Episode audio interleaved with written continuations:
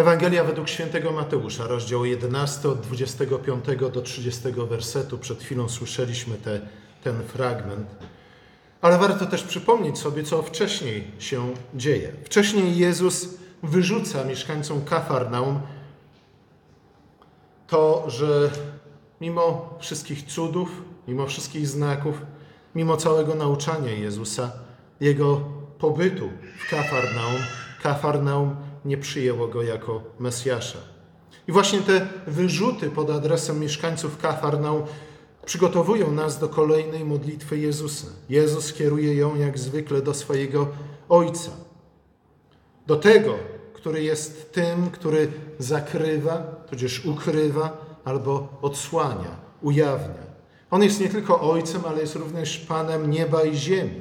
I właśnie to panowanie objawia się między innymi w tym, że On przed jednymi ukrywa tajemnicę królestwa, innym zaś objawia. Jako Pan odsłania te sprawy, jak Jezus to określa, niektórym ludziom, a innym przed innymi je ukrywa. I moglibyśmy powiedzieć, jakie to niesprawiedliwe. Zażarci kalwiniści by powiedzieli, ale Bóg przecież może zrobić co chce, niezależnie od tego, co my na ten temat myślimy. Ale słuchajcie, ani jedna, ani druga reakcja nie jest ani słuszna, ani biblijna, ze względu na to, że musimy zastanowić się nad tym, przed kim Bóg ukrywa tajemnice królestwa, a komu je ujawnia. Dla niektórych te sprawy, czyli tajemnice królestwa, są niepojęte albo wręcz skandaliczne, tudzież śmiertelnie niebezpieczne. Dlatego w końcu Jezus skończył na krzyżu. Jezus mówi, że Ojciec, Pan nieba i ziemi zakrywa i odsłania. Całość tej modlitwy Jezusa jest właśnie modlitwą uwielbienia skierowaną do Ojca, który suwerennie panuje nad całym stworzeniem, nad historią całego świata, ale też nad biografią każdego człowieka. I właśnie to jego panowanie przejawia się w zakrywaniu i w odsłanianiu. Ale słuchajcie, dla Jezusa nie jest to powód ani do tego, żebyśmy się jakoś szczególnie bali, ani też nie, są, nie jest to kwestia, która powinna być przedmiotem jakiejś akademickiej dyskusji. Dla Jezusa właśnie to panowanie Boga, panowanie Ojca, które się przejawia w ukrywaniu i w objawianiu, jest okazją przede wszystkim do wielbienia Ojca. A zatem jak to jest z tym ukrywaniem i objawianiem? Jezus mówi, że Ojciec ukrywa rzeczy przed mądrymi i roztropnymi. Oczywiście posługuje się tutaj daleko idącą ironią, ze względu na to, że naprawdę mądra i naprawdę roztropna odpowiedź na Ewangelię o Królestwie byłoby przyjęcie tej Ewangelii. Nie ma nic bardziej logicznego, co wynika zarówno z dziejów świata, jak i najgłębszych tęsknot serca ludzkiego, niż przyjęcie Ewangelii o Królestwie Bożym. Ba, prawdziwa mądrość daje się poznać po dzieciach swoich, jak mówi Jezus, a więc po jej owocach. Tych owoców jednak wśród tych, którzy odrzucają tajemnicę Królestwa, nie widać. Jezus w związku z tym naznacza tych, którzy sami siebie uważają za mądrych i roztropnych, za wykształconych i inteligentnych, za uczonych w piśmie, za farzeuszy, za kapłanów. To oni odrzucają Jezusa i tym samym odrzucają królestwo i tym samym odrzucają tajemnicę królestwa.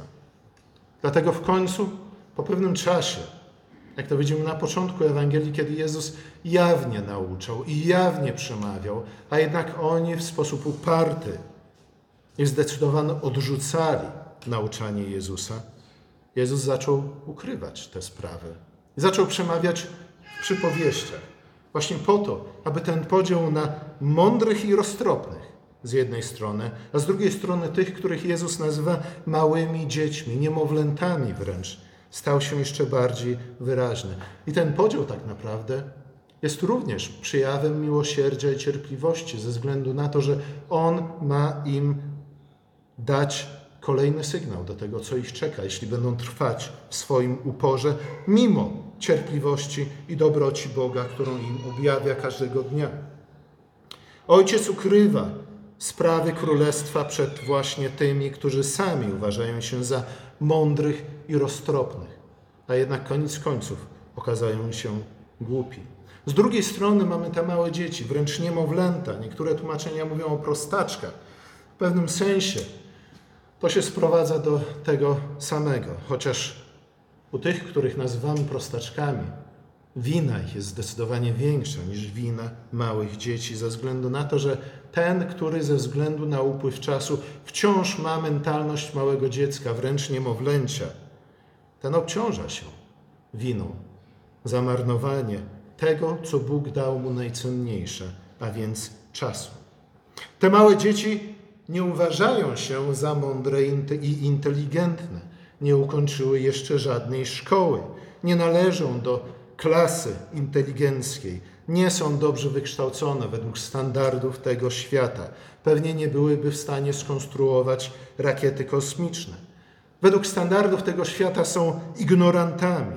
Nic nie wiedzą, nic nie potrafią. Ale to właśnie ci ludzie, których Jezus nazywa małymi dziećmi, są tymi, którzy otrzymują i przyjmują objawienie Ojca. I dlatego znają tajemnicę Królestwa. Jezus właśnie w tym kontekście mówi o tych sprawach. W kontekście swojego pobytu w Galilei, gdzie głosząc, czyniąc cuda, obwieszczą nadejście królestwa. Przemawiał w sposób jasny, prosty, zrozumiały. Następnie, jakby tego było mało, posłał dwunastu do tych samych miast, aby zrobili to samo. W ten sposób Ojciec przez Syna objawia siebie i swoje królestwo miastom Galilei, na które rzekomo od czasów co najmniej Abrahama wszyscy z tęsknotą czekali. Mieszkańcy Galilei, mieszkańcy Kafarnaum widzieli Jezusa, słyszeli to wszystko, co czynił, byli świadkami, a być może nawet byli tymi, którzy otrzymali uzdrowienie przez cuda, które czynił a jednak te miasta go odrzuciły. W ten sposób pokazały, że są dumne, a raczej powinniśmy powiedzieć pyszne, aroganckie, nadęte, wyniosłe i dlatego zostają pominięte w dalszej części zwiastowania tajemnic Królestwa. Ci, którzy z kolei rozpoznają swoją potrzebę, swoją słabość, swoją własną ignorancję, i których to rozpoznanie prowadzi do pokory. Ci są otwarci na przyzna, przyjęcie królestwa. Ci są tymi, do których są skierowane właśnie przypowieści o królestwie. Ojciec wszystko czyni dla własnego dobra, jak mówi Jezus. Ojciec wszystko czyni, bo może, bo tak mu się podoba. Oznacza to, że objawia się i ukrywa swoje tajemnice królestwa właśnie ze względu na to, że tak mu się upodobało. Ale znów, kiedy mówimy o upodobaniu Bożym, co mamy na myśli? Czy to upodobanie jest jak rzut kością? Czy to upodobanie jest wyssane z palca albo bierze się z księżyca? Nic podobnego. To upodobanie jest przejawem natury, istoty samego Boga, tego, kim On jest. A więc to upodobanie Boże, w Nim właśnie objawia się to, co jest dobre, co jest mądre i co jest sprawiedliwe. Bogu się tak upodobało nie ze względów kompletnie abstrakcyjnych czy arbitralnych, ale ze względu na to, że to upodobanie, w tym upodobaniu również widzimy taj, objawienie tajemnicy królestwa. Ze względu na to, że znów, jak czytamy od samego początku Ewangelii, Jezus przychodzi po to, aby wywyższyć pokornych i poniżyć wyniosłych. Słuchajcie, to jest coś, co znamy od samego początku Ewangelii. Ten, który pysznie, arogancko wynosi się do takiego stopnia, że odrzuca wręcz mądrość Bożą, ten zostanie poniżony. I to poniżenie właśnie przejawia się w tym, że w którymś momencie tajemnice królestwa zostają przed nim ukryte. A z kolei ci, którzy są pokorni, ci, którzy rozpoznają swoje własne braki, swoją własną niedojrzałość, swój własny brak mądrości, który powinniśmy nazwać głupotą, ci otrzymują tajemnicę królestwa. Właśnie ze względu na swoją pokorę. A więc to upodobanie Boże znów. To nie jest jakieś widzimisię, tak jak w naszym przypadku zwykle bywa z upodobaniem, ale jest niczym innym, jak kolejnym elementem objawienia tajemnic Królestwa, natury Boga, tego jaki On jest i kim On jest i tego jacy my również powinniśmy być. Jezus, podobnie jak uczeni w Piśmie, z którymi non-stop się potyka, otrzymał coś, co nazywa tym, co Ojciec mi przekazał, a więc pewną tradycję, jakbyśmy mogli powiedzieć. Jego tradycja jednak pochodzi bezpośrednio od Ojca. Jest to tradycja, która została spisana w Starym Testamencie. I chociaż syna i ojca łączy szczególna i wyjątkowa więź, to jednak syn obiecuje, że również ci, których nazywa małymi dziećmi, będą mieli udział w tej tradycji, będą mieli udział w poznaniu tajemnic królestwa. Nikt nie zna ojca, ani nie przychodzi do ojca inaczej jak przez Jezusa, który objawia ojca temu, komu chce. Ale znów, co to znaczy temu, komu chce? Temu, który jest jak małe dziecko. Temu, który jest cichy i pokorny i który w tym już podobny jest do Jezusa. To pogłębia nasze zrozumienie tego, czym jest to, co ukryte i to, co objawione. Jezus mówi o tych sprawach, mówiąc o królestwie oraz o tym, co uczynił On, Jezus, i co uczynili Jego uczniowie w czasie swojego pobytu w Galilei. Te sprawy, które są objawione i ukryte, są częścią tego wszystkiego, co Ojciec przekazał Synowi. Te sprawy są związane właśnie, tak naprawdę objawiają więź, która istnieje między Ojcem i Synem i Duchem. Objawiają tą wyjątkową i intymną więź pomiędzy trzema osobami Trójcy Świętej. A zatem objawiają to, w czym my również, będąc zakorzenieni w Chrystusie i trwając w Chrystusie, mamy udział. Jest to to, co Jezus nazywa pełnią życia, radością kompletną. Jest to to, w czym my każdej niedzieli mamy przynajmniej jakiś przedsmak udziału, kiedy przystępujemy do Jego stołu. Małe dzieci są wprowadzane w tę wzajemną i szczególną więź miłości i poznania, jakie łączy Ojca i Syna i Ducha. Później Jezus zaczyna mówić o jarzmie. Nawiązuje tutaj do Księgi Wyjścia, 33 rozdziału. Jarzmo i odpoczynek. Z jednej strony pogłębia to, co widzimy u Mateusza od samego początku, podobieństwo, na jakie zwraca nam uwagę ewangelista, pomiędzy Jezusem a Mojżeszem z jednej strony. Jezus jest nowym, większym Mojżeszem, ale z drugiej strony również wskazuje na pewne różnice, na to, w jaki sposób Jezus przewyższa Mojżesza. Jarzmo wcześniej powszechnie było symbolem prawa mojżeszowego, z wszystkimi jego 600 i ileś tam przykazaniami. Jarzmo czasami było symbolem w Piśmie Świętym podporządkowania się władcy, panu, przełożonemu. Królowie nakładają jarzmo na swoich poddanych po to, aby im służyli, po to, aby czynili ich wolę. Jezus jest nowym Mojżeszem, który oferuje nowy odpoczynek, nowy szabat, do którego nas wprowadza, który również jest lepszym szabatem niż ten, w którym mieli udział Żydzi przed przyjściem Chrystusa. Jest to szabat, jest to ziemia obiecana, miejsce mlekiem i miodem płynące, które jest przeciwieństwem Egiptu. Czym był Egipt w czasach Jezusa? Znów, od początku Ewangelii wiemy, że tym nowym Egiptem w czasach Jezusa były faryzejskie ciężary, faryzejskie jarzmo nakładane na wszystkich wiernych. Jezus przychodzi, aby uwolnić nas od tradycji ludzkich i po to, aby nas na nowo zakorzenić w tradycjach, które On otrzymał od Ojca. Żydzi mówili o jarzmie Tory, o jarzmie, jarzmie prawa mojżeszowego. A jednak żaden nauczyciel do tej pory nie nazywał tego jarzma swoim własnym jarzmem. Mimo wszystko zachowali jakąś dozę przyzwoitości, aby przynajmniej w sposób hipokrytyczny odwoływać się do jakiegoś zewnętrznego, większego autorytetu, jakim był Mojżesz i prawo, które za pośrednictwem aniołów otrzymał od Boga. Żaden nauczyciel jednak nie był na tyle pyszny, przynajmniej w tamtych czasach. Dzisiaj jest już całkowicie inaczej. Mało kto odwołuje się do zewnętrznych autorytetów. Dzisiaj autorytetem dla niemalże każdego z nas jestem ja sam. Ale o tym trochę później będziemy mówić.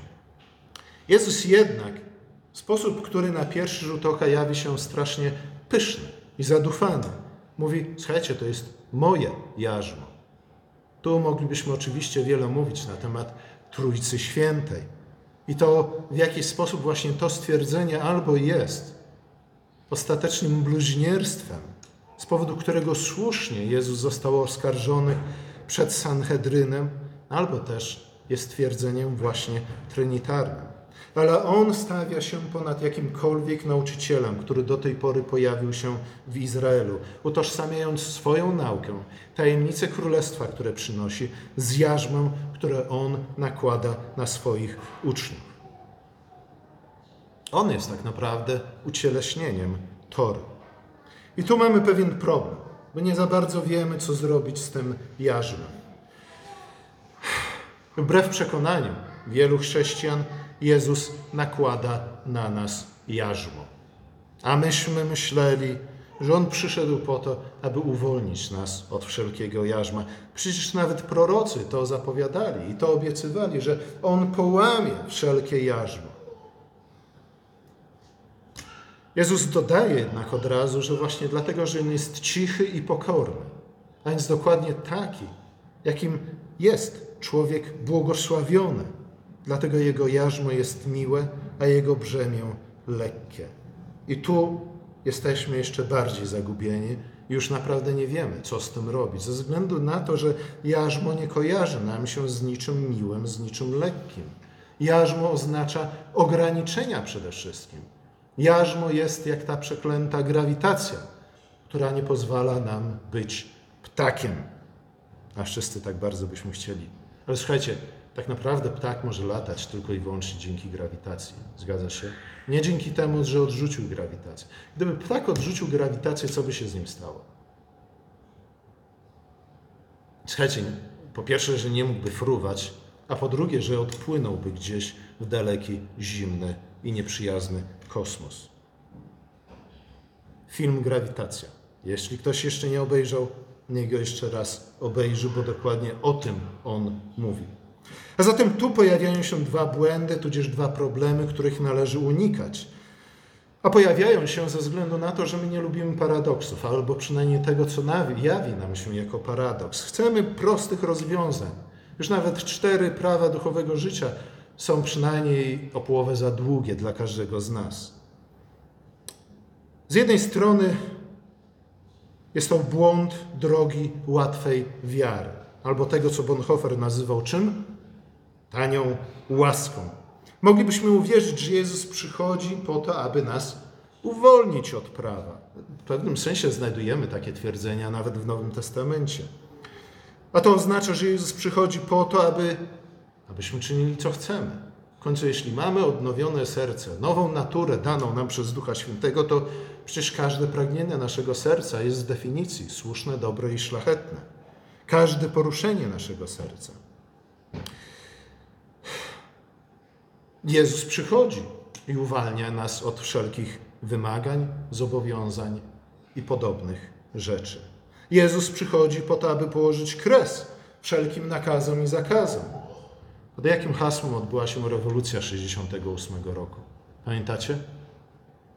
Zakazuje się zakazywać. E, dlatego Jezus lat 70. jest Jezusem bardzo podobnym do hipisa z południowej Kalifornii. Jezus przychodzi, aby złamać każde jarzmo, każde możliwe jarzmo. Nie o tym Jezus mówi, mówi wyraźnie. Przyjdę, przychodzę po to, aby złamać złe jarzmo, w którym do tej pory chodziliście, i oto po to, aby nałożyć na was dobre jarzmo, w którym będziecie od tej pory chodzić. I tu mówimy, ha, czy, czy skórka warta jest wyprawki? Może niekoniecznie. Ale jeśli takie myśli przychodzą do nas, to powinniśmy się jeszcze raz nad tym wszystkim dokładnie zastanowić. Jezus mówi: Słuchajcie, zwierzęta robocze noszą jarzmo. Bez tego jarzma byłyby do niczego nieprzydatne. Może by robiły kupę i w ten sposób nawoziły trochę e, łąkę, ale oprócz tego, no cóż dobrego byłoby z nich. Ja nakładam na was moje jarzmo, abyście byli przydatni, aby wasze życie coś znaczyło, aby owoce waszego życia były prawdziwie dobre. Dobre dla Boga, więc wielbiące i sławiące Boga, ale również dobre dla bliźnich i przede wszystkim dobre dla was samych. Aby jedyną dobrą rzeczą, którą zrobiliście w swoim życiu, nie była kupa. Jezus przychodzi, aby założyć na nas jarzmo, abyśmy mogli uczestniczyć w Jego żniwie. Jezus żąda od swoich uczniów określonego rodzaju życia. I znów to żądanie nie jest jakimś wymysłem pijanego umysłu albo szalonego umysłu. Te żądania są przejawem Jego miłości i dobroci. Te żądania są dokładnie tym, o czym mówił Mojżesz, kiedy nadał, czy też przekazał przykazania Boże, a zwłaszcza dekalog. Mówi, słuchajcie, te żądania sprawią, że będziecie po zajęciu już ziemi obiecanej mogli nie tylko wziąć tą ziemię w posiadanie, nie tylko ją obronić i uprawiać, nie tylko cieszyć się jej owocami, ale również ona stanie się waszą mądrością, a więc świadectwem, jakie składacie przed narodami. Słuchajcie, nikt, kto nie chce nosić tego jarzma, nie powinien pretendować do żadnego urzędu, a ja bym powiedział nawet do bycia mężem czy ojcem, brygadzistą, przełożonym jakiegokolwiek rodzaju. Z drugiej strony oczywiście mamy drogę surowego i przytłaczającego, pozbawiającego wszelkiej radości życia legalizmu tak zwanego. Tak, Jezus nakłada na nas jarzmo, ale często uważamy, że to jarzmo, które On nakłada, nie jest wystarczające. Musimy je w jakiś sposób dociążyć. Sądzimy, że Jezus na zbyt wiele rzeczy pozwala ludziom. Gdyby to od nas zależało, rozbudowalibyśmy i uszczegółowilibyśmy listę rzeczy zakazanych i surowo, powołując się oczywiście na Boga i Ewangelię, piętnowalibyśmy tych, którzy być może robią rzeczy, które nam się nie podobają. Nie? Nie o takim jarzmie chodzi. Jeśli idziemy tą drogą legalizmu, stajemy się dokładnie tacy jak faryzeusze, których Jezus non-stop dokładnie za to potępiał. W następnym rozdziale Ewangelii Mateusza znajdujemy serię te debat dokładnie na ten temat. Czym jest szabat i co wolno robić w szabat? Szabat ma być odpoczynkiem i świętowaniem, czy też raczej dniem żałoby? Och, znowu niedziela. Jak ja ją przetrzymam? Jak ja ją przeżyję? Ha, na szczęście internet działa. A na kazaniu się trochę zdrzemnę i jakoś dam radę do tego poniedziałku. Jezus kieruje do nas to zaproszenie właśnie. Mówi o panowaniu Ojca, o panowaniu, które przyjawia się w ukrywaniu i objawianiu i mówi, że, to, że kieruje to zaproszenie do zaproszenie do tego, aby jednak znaleźć się po stronie tych małych dzieci, które przyjmują, przed którymi Bóg objawia, ponieważ są ciche i pokorne. Kieruję to zaproszenie nadal do wszystkich słuchaczy. Kiedyś oczywiście ten czas się skończy, a dokładnie 40 lat później. Ale póki co Bóg jest cierpliwy i dobry. Zaprasza wszystkich, którzy chcą przyjść. I to również jest coś, co słyszymy. Może nie na każdej, ale na wielu kartach Pisma Świętego. Przyjdźcie, a ja nikogo nie odrzucam. Skąd możemy wiedzieć, że należymy do małych dzieci, którym syn objawia ojca? Jeśli przychodzimy do Jezusa, dokładnie po to, aby on nałożył na nas swoje jarzmo. Przychodzimy do Jezusa, aby uczyć się od niego. Przychodzimy do Jezusa, aby naśladować jego pokorę i jego cichość, aby uczestniczyć w niej. Jeśli to czynimy, jesteśmy tymi małymi dziećmi. którym Bóg daje poznać tajemnicę królestwa. Mądrzy, roztropni odrzucają to jarzmo, bo nie potrzebują go. Albo wręcz mówią, że ono jest szkodliwe. Wszelkie jarzmo jest szkodliwe. Zwłaszcza jarzmo, które nakłada na nas Jezus. I ten argument również pojawia się w dyskusjach Jezusa z faryzeuszami. Mówią, kim on jest, jakie szkoły ukończył. Matury nawet nie napisał, nie? a on chce nas tutaj pouczać i nawet nazywa swoje jarzmo swoim jarzmem. Zaproszenie to skierowane jest do wszystkich utrapionych i utrudzonych. słuchajcie, naprawdę, nie ma znaczenia to, o jakie utrapienie i jakie utrudzenie tutaj jest mowa. Każdy z nas nie musi się chyba naprawdę za bardzo zastanawiać nad swoim życiem, a może nawet nad ostatnim tygodniem, żeby stwierdzić, że należy do kategorii utrapionych i utrudzonych. I tu pytanie, co my robimy z tymi utrapieniami i utrudzeniami? Czy wylewamy swoją żółć na Facebooku? Czy przychodzimy do Chrystusa raczej, aby od Niego przyjąć ukojenie? Słuchajcie, nie ma znaczenia, co cię przygniata. Prawdopodobnie w bezpośrednim kontekście Jezus ma tu na myśli właśnie o Żydów, prześladowanych przez przeklętą faryzejską tradycję. Ale to zaproszenie jest do wszystkich, do wszystkich, którzy uważają się za utropionych i utrudzonych i szukają właśnie pocieszenia w jarzmie Chrystusowym. Jakie brzemię dźwigasz? Może ciężar winy z powodu przeszłych grzechów. Przyjdź do Jezusa, a On nałoży na ciebie swoje jarzmo, które jest miłe i lekkie. Może ciężar zmartwień o pracę, o pieniądze. Przyjdź do Jezusa. Jego jarzmo jest miłe. Słuchajcie, to oczywiście nie znaczy, że On powie, a słuchaj, weź pożyczkę i wyjedź za granicę, nie? Albo jakoś to tak było. I w ten sposób rozwiąże wszystkie Twoje problemy. Słuchajcie, żadnego, zwłaszcza po, poważnego problemu nie jesteśmy w stanie rozwiązać przez, dzięki tym dwóm prostym krokom. Może Twoim jarzmem jest ciężar zepsutych, być może nawet zrujnowanych relacji z rodzeństwem, z rodzicami, z żoną, z kolegami. Przyjdź do Jezusa. Jego brzemię jest lekkie. A może jesteś po prostu zmęczony życiem, pogodą, niżem, który dzisiaj przyszedł nad Poznań. Może jesteś zmęczony wszystkimi wymogami, napięciami, trudami życia, w którym masz udział. Przyjdź do Jezusa, a znajdziesz ukojenie dla duszy swojej. I w ten sposób pokażesz, że jesteś małym dzieckiem że przestajesz szukać rozwiązania swoich problemów w uwolnieniu od, się od wszelkich zobowiązań wobec kogokolwiek, a nawet wobec samego siebie. Albo że przestajesz szukać rozwiązania swoich problemów we wszelkiego rodzaju faryzejskich tradycjach. I na koniec, dlaczego Jezus mówi, że to jarzmo Jego jest miłe i lekkie? No z jednej strony moglibyśmy powiedzieć w porównaniu kontraście do jarzma faryzejskich tradycji. Jest zdecydowanie milsze i leksze.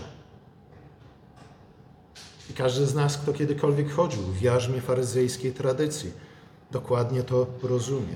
Ale z drugiej strony służba temu, który pod każdym względem przewyższa nas nieskończenie, nieporównanie w swojej mocy, w swojej dobroci, w swojej wierności, w swojej mądrości, w swoim pięknie, w swojej sprawiedliwości. Słuchajcie, może nie jest służbą łatwą i nie to Jezus nam obiecuje. Mówi miła i lekka, ale nie łatwa. Ale z drugiej strony to właśnie ta służba, to jarzmo nadaje naszemu życiu cel i sens. Nadaje mu znaczenie, przydaje mu chwały. Nie żyjemy na próżno. Nie żyjemy tylko po to, żeby wszystko, co możliwe, zepsuć w swoim życiu, a potem po prostu umrzeć. Później wszyscy odetchną. Och, dzięki Ci, Panie Boże, że zabrałeś go od nas. Słuchajcie, to jarzmo nadaje naszemu życiu cel i sens. Dostarcza jak najbardziej słusznych powodów do świętowania. I znów to nie znaczy, że każdy z nas musi stać się, nie wiem, pierwszym człowiekiem, który stąpał po planecie Mars. Nie o to chodzi. Chodzi raczej o to, aby z tym, co Bóg nam dał, z czasem, z talentami, zrobić cokolwiek dobrego. Więcej na ten temat na dzisiejszej katechezie. Słuchajcie, nie jest uciskiem, nie jest to ucisk ze strony jakiegoś bezwzględnego, tudzież szalonego tyrana. Nie jest też bezsensownym trudem Syzyfa. Nie jest również niewolą naszych własnych nieopanowanych namiętności. Tak naprawdę to są te trzy alternatywy, które mamy do jarzma, które Chrystus na nas nakłada. Ale jest to droga ludzi szlachetnych, która prowadzi, prowadzi nas do radości i chwały. Słuchajcie, chyba każdy z nas w swoim życiu doświadczył czegoś takiego. Może niekoniecznie dokładnie jarzma Chrystusowego, chociaż ja bym powiedział, że w większości przypadków chyba jednak to było jarzmo Chrystusowe. Kiedy coś nas, jakaś rzecz, jakiś cel, na przykład zakochaliśmy się, jeśli coś nas pochwyci prawdziwie, całkowicie, do końca, słuchajcie, zniesiemy wtedy wszelkie trudy. Jesteśmy gotowi do wszelkich wyrzeczeń, dokładnie po to, aby ten cel osiągnąć, dokładnie ze względu na tę sprawę. Niezależnie od tego, jaki byłby to trud, jak wielkie jest wyrzeczenie, z chęcią, z radością je poniesiemy. O takim jarzmie Jezus mówi, że ono jest miłe i ono jest lekkie.